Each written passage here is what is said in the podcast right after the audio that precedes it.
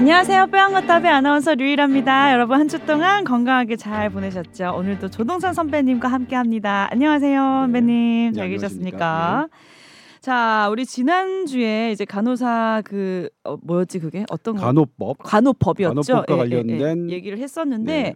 건강상담 메일에 제목이 이래요. PA 제도에 대한 오해와 팩트라고 이제 쭉 보내주셨는데 일단 간략히 말씀을 드리자면 이제 내용이 엄청 이제 많아서 다 소개는 못 해드리고 선배님이 이제 설명을 해주실 거니까요. 조동찬 기자님 먼저 말씀 감사드립니다. 하지만 PA 제도에 대해서는 바로잡아야 할 팩트가 있어서 댓글을 남깁니다. 듣는 분들이 조동찬 기자님 말씀만 듣고 PA 제도를 판단을 제대로 못하실 것 같아서 이렇게 설명을 쭉 보내십니다 하시면서 이제 얘기를 해주셨는데 요 얘기는 어떤 얘기인지 좀 더 디테일한 얘기 좀 부탁드릴게요. 네, 제가 이제 간호법과 관련된 이거의 논란이 두 개가 있다. 네. 그게 이제 지역사회로 가느냐 마느냐. 지역사회라는 것은 의사가 없는 어떤 생활시설들을 얘기하는 거죠. 네. 의사가 있으면 의료기관이니까요. 네. 그래서 지역사회를 두고 의사 측과 간호사 측이 서로 다투고 있고 그다음에 이 다른 직역, 간호조무사, 응급구조사, 뭐 임상병리사와는 지역사회로 가는 길을 간호사에게만 열어놓고 다른 쪽에서는 묶여놨다라는 것으로 서로 다투고 있습니다.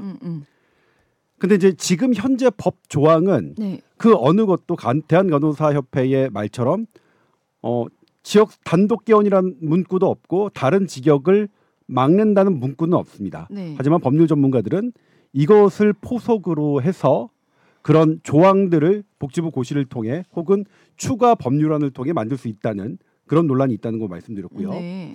제가 이것을 설명하면서 네. 외국에서 PA 제도만 끌어와서 설명을 했습니다. 그것은 왜냐하면 네. 우리나라에서 논란이 PA에서만 일단은 시작됐기 때문입니다. 네. 예를 들면 네. 제가 이거를 했더니 PA도 있고 MP 제도도 있다. MP는 네. 널싱 프랙티스이죠. 근데 이건 아닙니다. 이거는 확장하면 제가 말씀드릴까요? 헬스케어 프로바이더라고 합니다. 네. 헬스케어 프로바이더는 PA뿐만 아니라 널싱 프랙티스 있고요.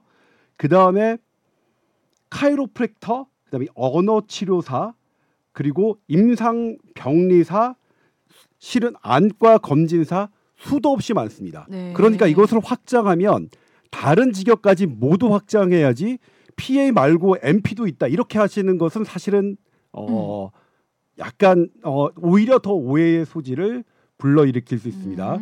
이것이 그러니까 간호사의 문제가 아니라 간호사법이 다른 직역의 업무를 침탈할 수 있다는 것은 미국에는 헬스케어 프로바이더라고 아주 있어요. 이거 그냥 별로 어렵지도 않아요. 구글에서 미국의 보험이 인정하는 헬스케어 프로바이더 딱 치면 그냥 바로 나옵니다. 그리고 네.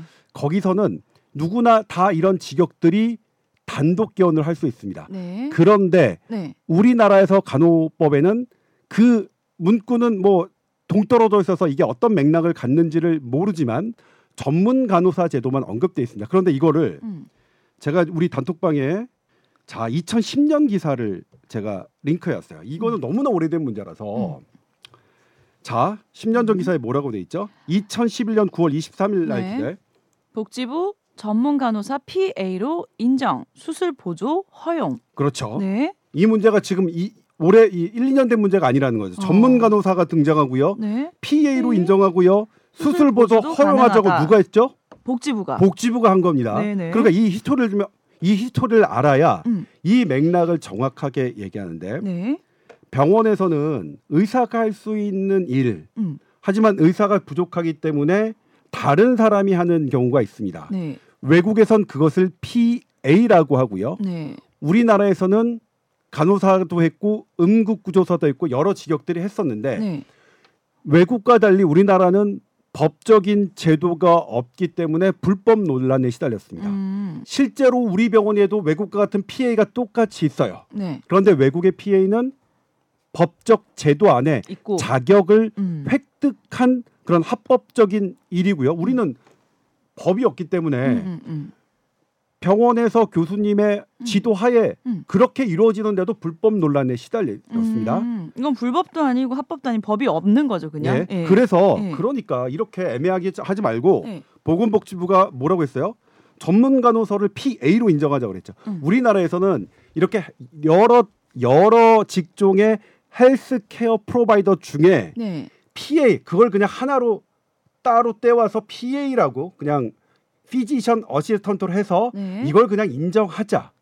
실은 이 PA의 종류는 제가 말씀드렸지만 너스 프랙티시너 말고 NP 말고도요. 심리상담사, 카이로프랙터, 언어치료사 그리고 약국 진단검사 제공자 이 다양한 직업들이 여기에 혼합되어 있는 겁니다. 네. 우리는 근데 그런 다양한 걸 하지 않고 그냥 PA로 그냥 대표적으로 논의했던 거고요. 네. 그러니까 이것을 확장시키면 PA 제도에 NP도 있습니다라고 말씀하시면 안 되죠. NP도 있지만 거기에 언어치료사, 심리상담사, 방사선사, 재활치료사, 응급구조사 등도 있다고 말씀하시는 게 네, 맞습니다. 네. 확장할 거면 간호 영역에서만 확장하시면 안 됩니다. 네. 간호 영역을 벗어난 다른 직군의 영역도 있다는 것으로 확장시켜 주십시오. 네. 그게 팩트입니다. 네. 다만 제가 PA로 했던 건 우리나라의 논란이 네. 논의가 제가 방금 기사로도 확인시켜드렸죠. 우리는 PA로 이런 다양한 것을 그냥 PA로 논의가 되어왔기 때문에 제가 PA로 그냥 국한시켜서 네. 과거의 우리나라 히스토리를 살려서 말씀드린 거고요. 네. 그러니까 이 부분은 오히려 이걸 보내주신 분의 오해가 없었으면 좋겠습니다. 제가 사실 이 라디오 방송하고 그 비디오 머그를 하면서 이렇게 댓글을 달아주신 분이 많고 막 대한간호사협회 측이라고 생각하는데 이 말은 틀린 말은 안 PA 제도에 NP 제도도 있다는 것은 PA 제도 말고도 있는 거 사실입니다. NP 제도만이 있는 거 아닙니다. 다른 직역들도 다 있습니다. 네네. 그러니까 다른 직역은 없이 이것만 논하는 것은 말이 안 되고요. 그다음에 이 2011년에 복지부 제안 네. 전문 간호사를 PA로 인정해서 보조 수술을 허용하자라고 하는 이 제안이 네. 논란 끝에 2022년도에 법으로 고시됩니다. 그게 전문 간호사 제도에 대한 고시입니다. 네. 그러니까 우리는 이 PA가 처음으로 합법적으로 기술된 게 전문 간호사라는 텀을 통해서 등장한 거고요. 그리고 그 전문 간호사의 텀을 간호법이 그대로 들고 왔습니다. 그렇기 때문에 이건 이 맥락을 통해서 제가 말씀드린 겁니다. 네. 예. 헷갈린 게 아니시고요. 네, 전혀 헷갈리지 않습니다. 제가 네. 이거의 토론에는 제가 2008년부터 기자는 정말 많이 들었고요. 네. 지금도 PA의 제도에 대해서 전문 간호사가 수술을 보조하는 그 PA 그러니까 그 문구에도 PA라는 말은 없습니다만 네. 없어요. 당연히 NP도 없고요. 다만 전문 간호사가 의사가 할 수 있는 그런 영역에 대해서 13개 영역에 대해서 할 수 있다라고 한 거예요. 네. 그런데 그 맥락은 보건복지부가 얘기했듯이 PA, 외부에서 PA 역할을 하는 것. 그 PA는 실은 의미로 보면 다양한 직종이고요. 그렇기 때문에 이것이 이런 맥락을 갖고 서로 직능 간 단체끼리 다툼이 있다는 거 말씀드리는 겁니다. 그리고 이 NP, PA 이게 나라마다 조금 달라요. 네. 호주 다르고요. 덴마크, 네덜란드, 영국 다 다릅니다. 네. 지금 요 말씀하신 건 미국 얘기인데요. 네. 다른 데서는 아닙니다. 오덕공과 이런 것들이 더 확장된 나라도 있고 그럽니다. 그 나라의 선택입니다. 그래서 저는 미국이 우리나라보다 의료비는 비싸고 퀄리티는 전반적으로 떨어집니다. 미국을 본받자는 얘기도 아니에요. 유럽을 본받자는 얘기도 아니고 근데 고령화 도시에 의사 외에 다른 헬스케어 프로바이더들이 직접적으로 헬스케어를 프로바이딩하는 게 나쁘냐? 저는 그건 나쁘다고 생각하지 않습니다. 그거는 국민의 선택의 문제이기 때문에 그렇지만 그것을 확장하는 데 있어서 각 직영 간에 얼마나 형평성 있고 공평하고 합리적인 것은 실은 논의를 통해서 토론을 통해서 마련해야지 네. 지금처럼 13개 단체가 반대하고 이렇게 사회적 혼란을 야기하는 상태로 가는 게 맞느냐? 그것은 살펴볼 필요가 있다는 거죠. 뭐 이건 다른 측에서 주장하는 거고요. 그래서 네. 이 부분은 정말로 제가 가려운 데를 긁어주셨는데 너무 하고 싶었던 얘기예요. 여기만 확장하지 말아주십시오. 다양한 제도가 있습니다. 그리고 네. PA와 NP 이 영역은 미국에서는 이렇게 이거 별로 구글링해서 어렵지 않아요. 네. 제가 다시 한번 확인할 때 어렵지 않았는데 근데 이런 거는 뭐냐면 기본적으로 이거는 제가 처음에도 말씀드렸지만 의사들이 제가 이렇게 말하는 건 싫어했고요. 특히 대한전공의협회는 수술 보조 이런 것들을 얘기하는 것들을 대단히 싫어합니다. 지금도 반대하는데 네. 저는 지금 우리나라 해왔고 그리고 특별한 문제가 없고 없었고요. 법적 책임, 뭐 다툼 이런 게 막 혼란될 수 있다. 그렇지만 지금 우리에게 그렇게 커다란 사회적 문제가 아니지 않습니까? 그렇다면 지금 현재 진행되고 있는 것에 대해서 법적 안정장치를 만드는 것은 저는 맞다고 보고요. 네. 그래서 지난해 말에 10월 달에 시행된 전문간호사의 고시는 저는 비교적 현실을 잘 반영한 법령이라고 생각해요. 반대하시는 분들이 많긴 하지만 이건 개인적으로요. 그리고 이것이 확대되는 것, 헬스케어 프로바이더들을 의사 외에 다른 쪽으로 확대하는 것에 대해서는 그건 국민의 선택권을 늘리는 의미가 분명히 있다. 네. 다만 그 늘리는 것에 얼마나 직역한 형평성과 공평성을 따지냐의 문제로 네. 지금 다툼이 있다. 네. 그렇게 봐야겠죠. 네.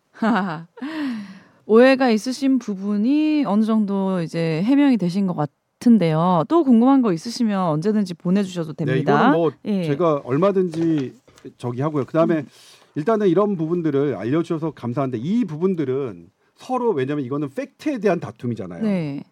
제가 말씀드린 게 만약 팩트에 어긋나는 근거가 있으면 또 이렇게 보내주세요. 그럼요. 예. 예. 저도 지금 보내주신 것에 대해서 팩트가 아니라고 제가 사실상 반론을 하는 건데 제 반론에 대해서 또 만약 의문을 제기하는 예, 또 부분이 있을 수 있어요. 제가 틀리거나 네. 그렇게 있으면 또 보내주시고 그렇게 정리하면 될 것 같고요. 네. 다만 이게 그건 있죠. 네. 지금 돌아보면 이게 정말로 국민들에게 이렇게 큰 혼란을 주고 우리가 전부 다 간호법의 전문가 국민들이 이런 것들을 다 세세하게 알아야 할 문제인가? 라는 생각은 들고요. 그런 면에서 저는 이 법을 만든 국회 이렇게 혼란을 얘기한 국회에 가장 일차 책임이 있다고 생각해요. 국회는 법을 만들기 전에 충분히 더 합의했는데 합의해야 되는데 일단 가장 예. 그 간호법에서 주 대상으로 하는 게 간호사와 간호조무사거든요. 간호조무사협회 측은 어떠한 상의도 간호조무사와 하지 않았다고 말씀하시거든요. 네. 그건 문제죠. 그 법에 간호조무사도 들어가니까요. 네. 그리고 이번에 봤지만 간호조무사협회가 전문대를 좀 인정해달라. 그러니까 간호조무사협회장님이 이렇게 말씀하셨어요. 간호조무사가 조금 더 배워서 더 좋은 간호 서비스를 하겠다는데 그걸 왜 막습니까? 그 질문에 어떻게 대답할 수 있을까요? 네? 저는 대답 못 하겠어요. 네. 그 질문에 그러니까 간호조무사는 그냥 영원히 하지 마세요. 그냥 약간 조금 그렇게 하세요. 우리 사회는 전반적으로 모든 의료 헬스케어 그냥 이거는 뭐냐면 PA와 MPE 이로 국한되는 게 아니라 헬스케어 프로바이더라는 게 가장 포괄적이고 그 개념이 맞습니다. 이 헬스케어 프로바이더 의사도 필요하고 그러니까 의사를 포함해서 네. 이 전반적인 헬스케어 프로바이더들의 실력이 향상되는 게 전체적으로 국민에게는 네. 좋습니다. 다만 그렇죠. 뭐 비용적인 문제는 따져야겠죠. 네.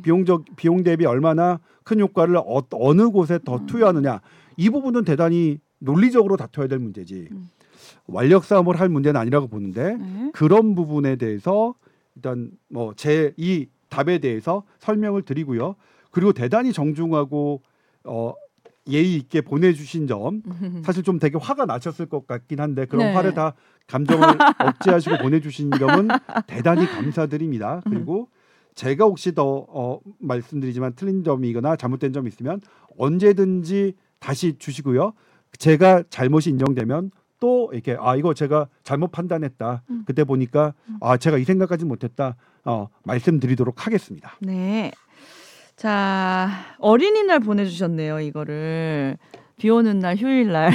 근데 그날 그 전날에 네. 비가 많이 올 거로 예보가 됐지만 막상 그날 서울은 많이 안 왔어요. 많이 안 왔다. 네. 그래서 이제 그날 어린이날이라서 어디 놀러 가는 거를 비 때문에 취소했던 많은 부모들이 좋아했죠.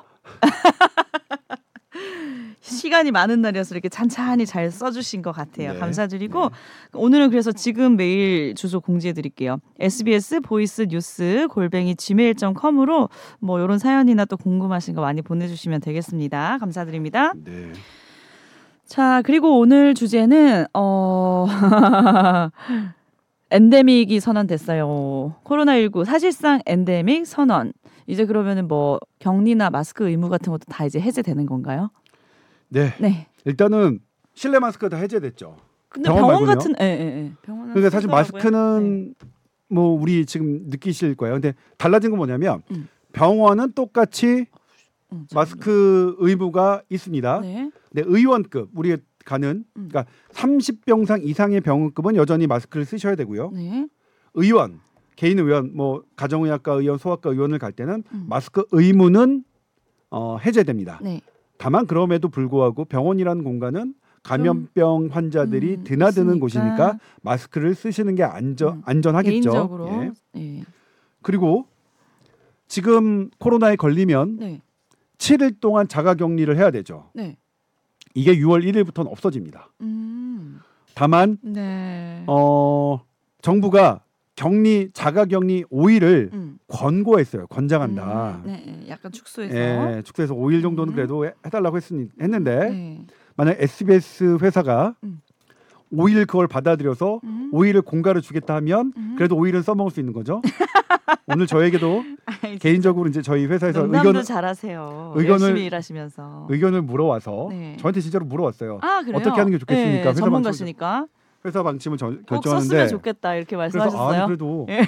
권장하는 건데 의학적인 의미가 있으니까 그런 것은 뭐 회사의 경영에 무리만 없다면 뭐 인사에 무리만 없다면 오히려 공과를 주는 게 어떻겠느냐고 저의 개인적인 의견을 피력하긴 했습니다. 잘하셨습니다. 네. 그것은 제가 한 번도 이 공과 혜택을 받지 못했기 때문에 너 얼마나 억울할 거야. 안 걸리셨어요. 코로나. 아, 그러니까요. 네. 감사하게도. 네. 근데 이제 항체 검사해 보면 나오겠죠. 저는 그냥 뭐가 있을 것 같긴 해요. 그치? 제가 PCR을 2번 해봤고 증상이 없이 지나간 걸 수도 있어요. 선배님. 그러니까요. 네. 자, 그러면 진짜 괜찮아? 이제 우리 이제 그래도 되는 거야? 요즘 다시 확진자 많이 늘었다 이런 얘기도 네, 있거든요. 지금 예. 주간 평균 대비 지난주에 16%가 늘었습니다. 그리고 최근에는 증상 있어도 검사 안 받는 분들 많잖아요. 네. 그럼 더 늘었을 거잖아요. 좀 더 있게 잠재적으로. 아, 이거 네. 괜찮아? 근데 괜찮다고 봅니다. 네. 왜냐? 네. 괜찮으니까 검사 안 받으시겠죠. 아. 괜찮으니까. 그건 뭐냐면 죽을 것 같으면 받는데 치명률이 증가하지가 않는 거예요. 네. 환자는 늘지만. 네. 그래서 앞으로 이거 공중보건 이거 위기 단계 해제했는데 언제 다시 올릴 거야?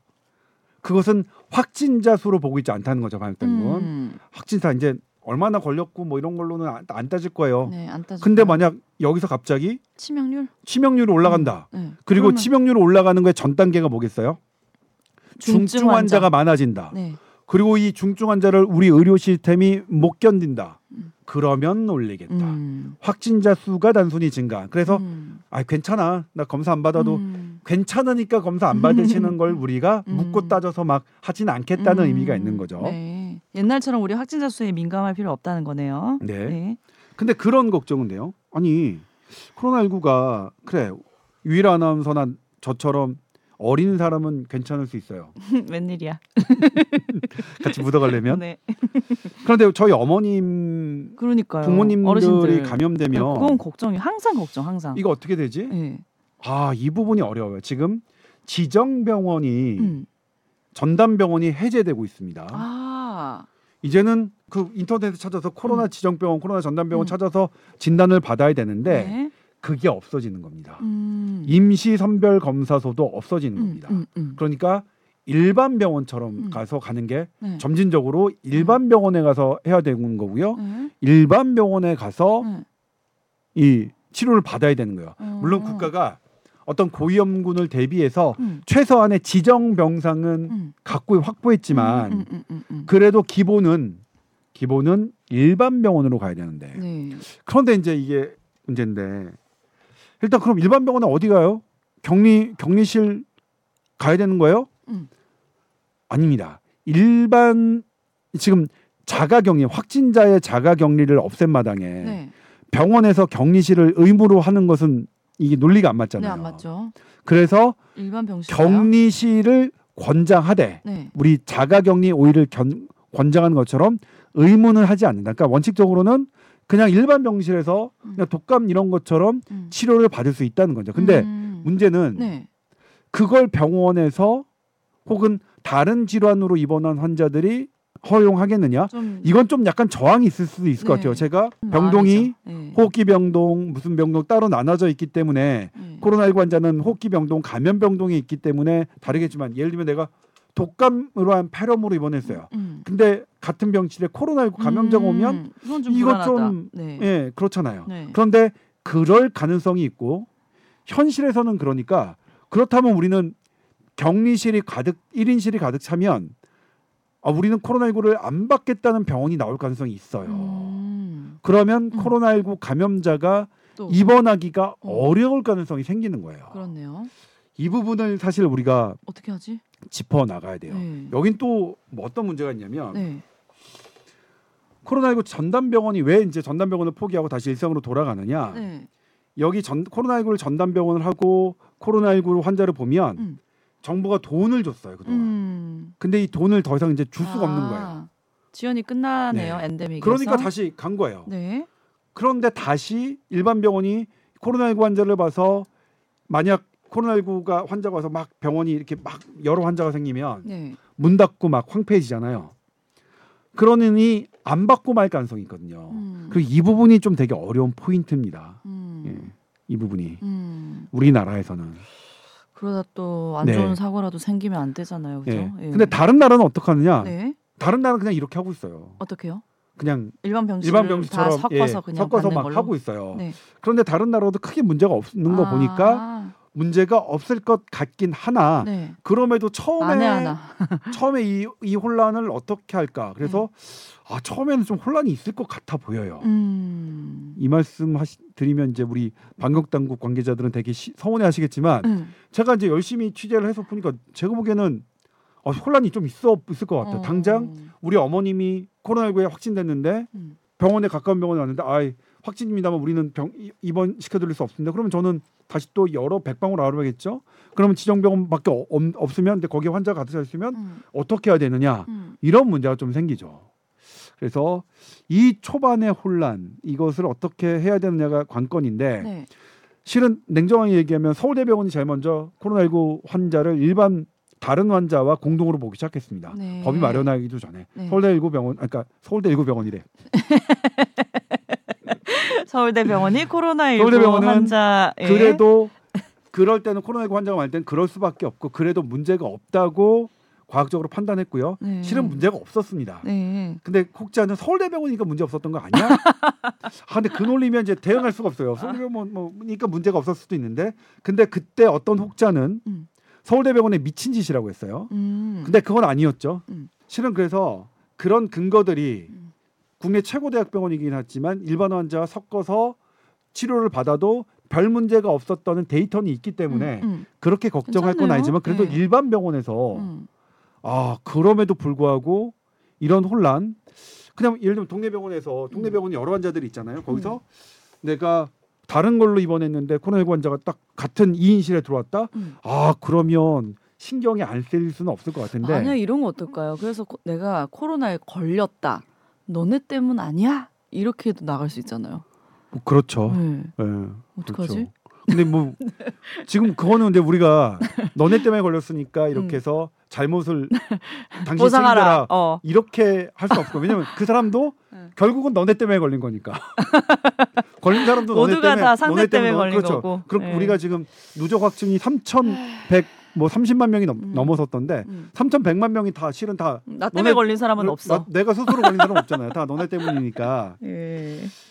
아무튼 그런데 이런 약간의 처음에 우리 일상으로 회복해서 돌아가는 건 되게 좋고 격리 의무가 사라지는 거는 어떤 사람한테는 되게 좋을 수 있는데 네. 이런 부분들이 있다. 이런 부분들이 조금 원만하게 해결해야 될 포인트들이 있다라고 보시면 되겠고요. 그렇네요. 그다음에 또 하나가 이제 네. 이거 오늘 8시 뉴스에 이거 잡혔는데 이걸 할까 말까 지금 고민인데 네. 지금 뭐냐면 코로나 지원비가 그러니까 입원해서 하잖아요. 그럼 20일 동안은 의료보험 이렇게 줘요. 네. 코로나 지원비를. 네. 근데 격리 의무 기간을 없앤 마당에 돈을 주는 입장에서는 뭐 기재부든 행안부든 아마 기재부가 되겠죠. 아니 이거 괜히 병원이 쓸데없이 입원시켜서 20일 동안 막 계속 입원시켜서 보험비 타내려고 하는 거 아니야? 이런 거 어떻게 막아야 되는 거 아니야?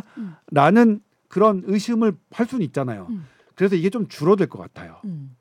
그게 일주일인지 10일인지 지금 아직 조정이 안 됐다는데 그게 만약 줄어들면 네. 현장에서 뭐냐면 이 환자는 아니 보니까 2주 동안 입원해야 되는데 열흘밖에 지원이 안 된다 혹은 일주일밖에 지원이 안 된다 그러면 나머지 일주일은 본인 부담금을 해야 되거든요.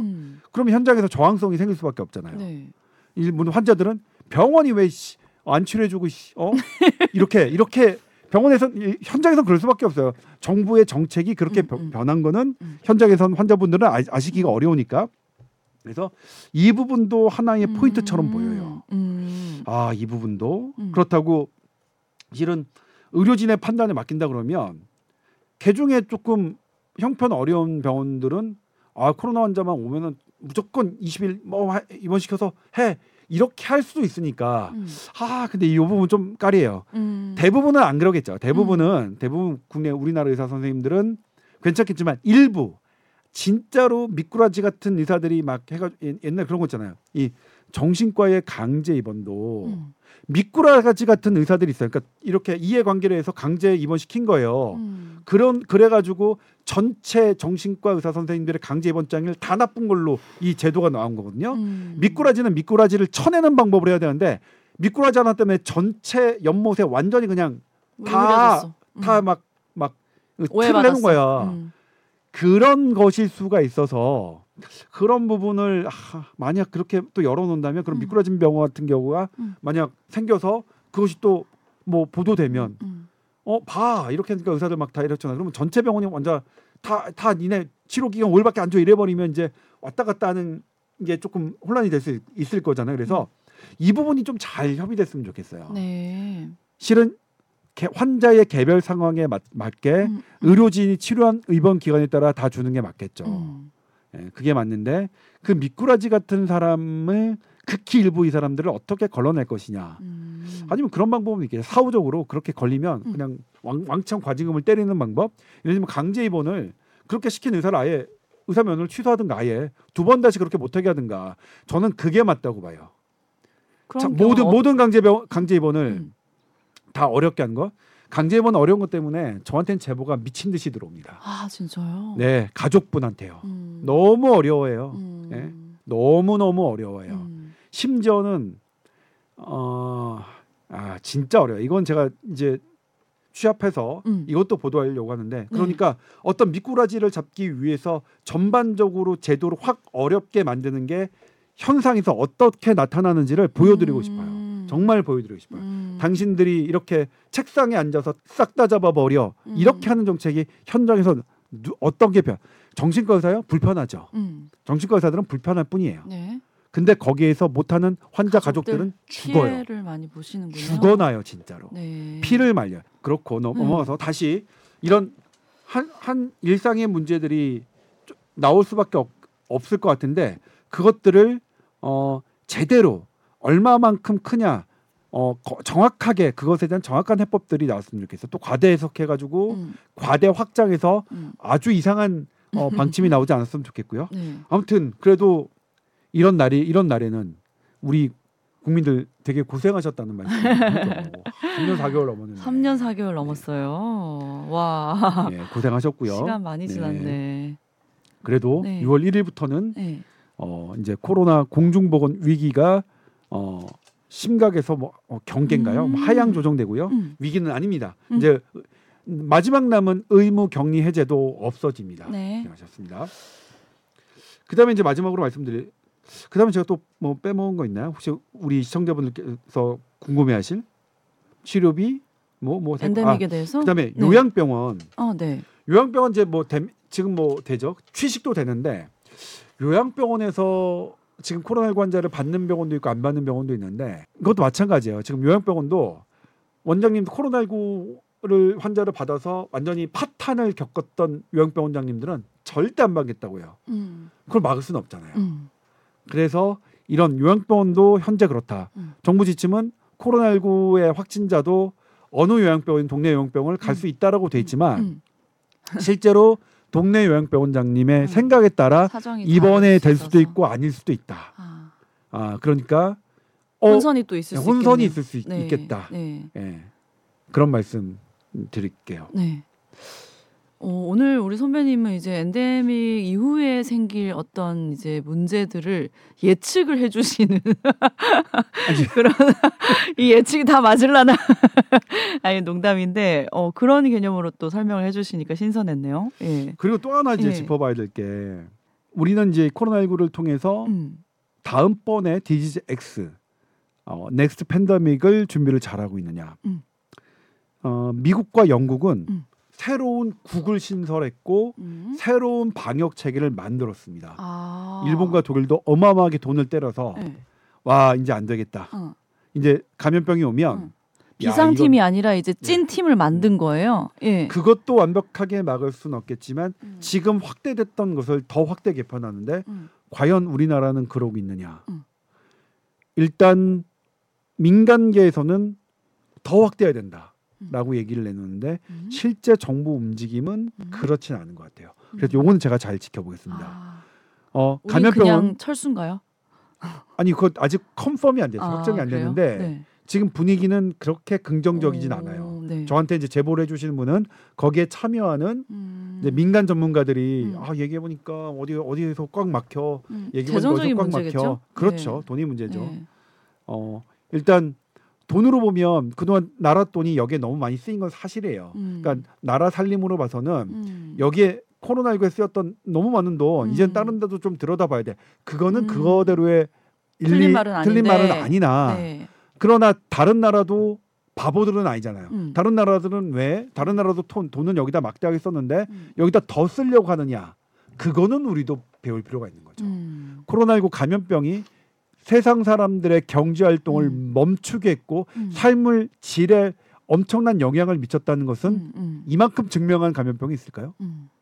그러니까요. 감염병은 이렇게 우리의 경제, 이 모든 교육, 이 모든 것에 임팩트 있는 그런 것이기 때문에 그런 것을 고려해서 적어도 다른 나라의 전략 이런 것들을 세세히 따져서 우리나라도 그것을 취할 수 있으면 그 방향으로 가야죠. 그럼요. 우리가 동떨어져서 손 놓고 있으면 안 되죠. 예. 혹시 또 무슨 일이 어떻게 생길지 모르니까요. 그런 부분은 제가 잘 지켜보도록 하겠습니다. 네. 자, 뭐 하반기부터는 좋은 일이 많네요. 엔데믹도 됐고 나이도 한 살 어려지고 네, 그렇네요. 네, 좋은 일들 많이 생기셨으면 좋겠고 그래도 개인 위생은 여전히 철저히 잘 지키시면 좋겠습니다. 자, 오늘 뽀얀거탑은 여기까지 하도록 하겠습니다. 다음 주에 뵙겠습니다. 감사합니다. 네, 고맙습니다.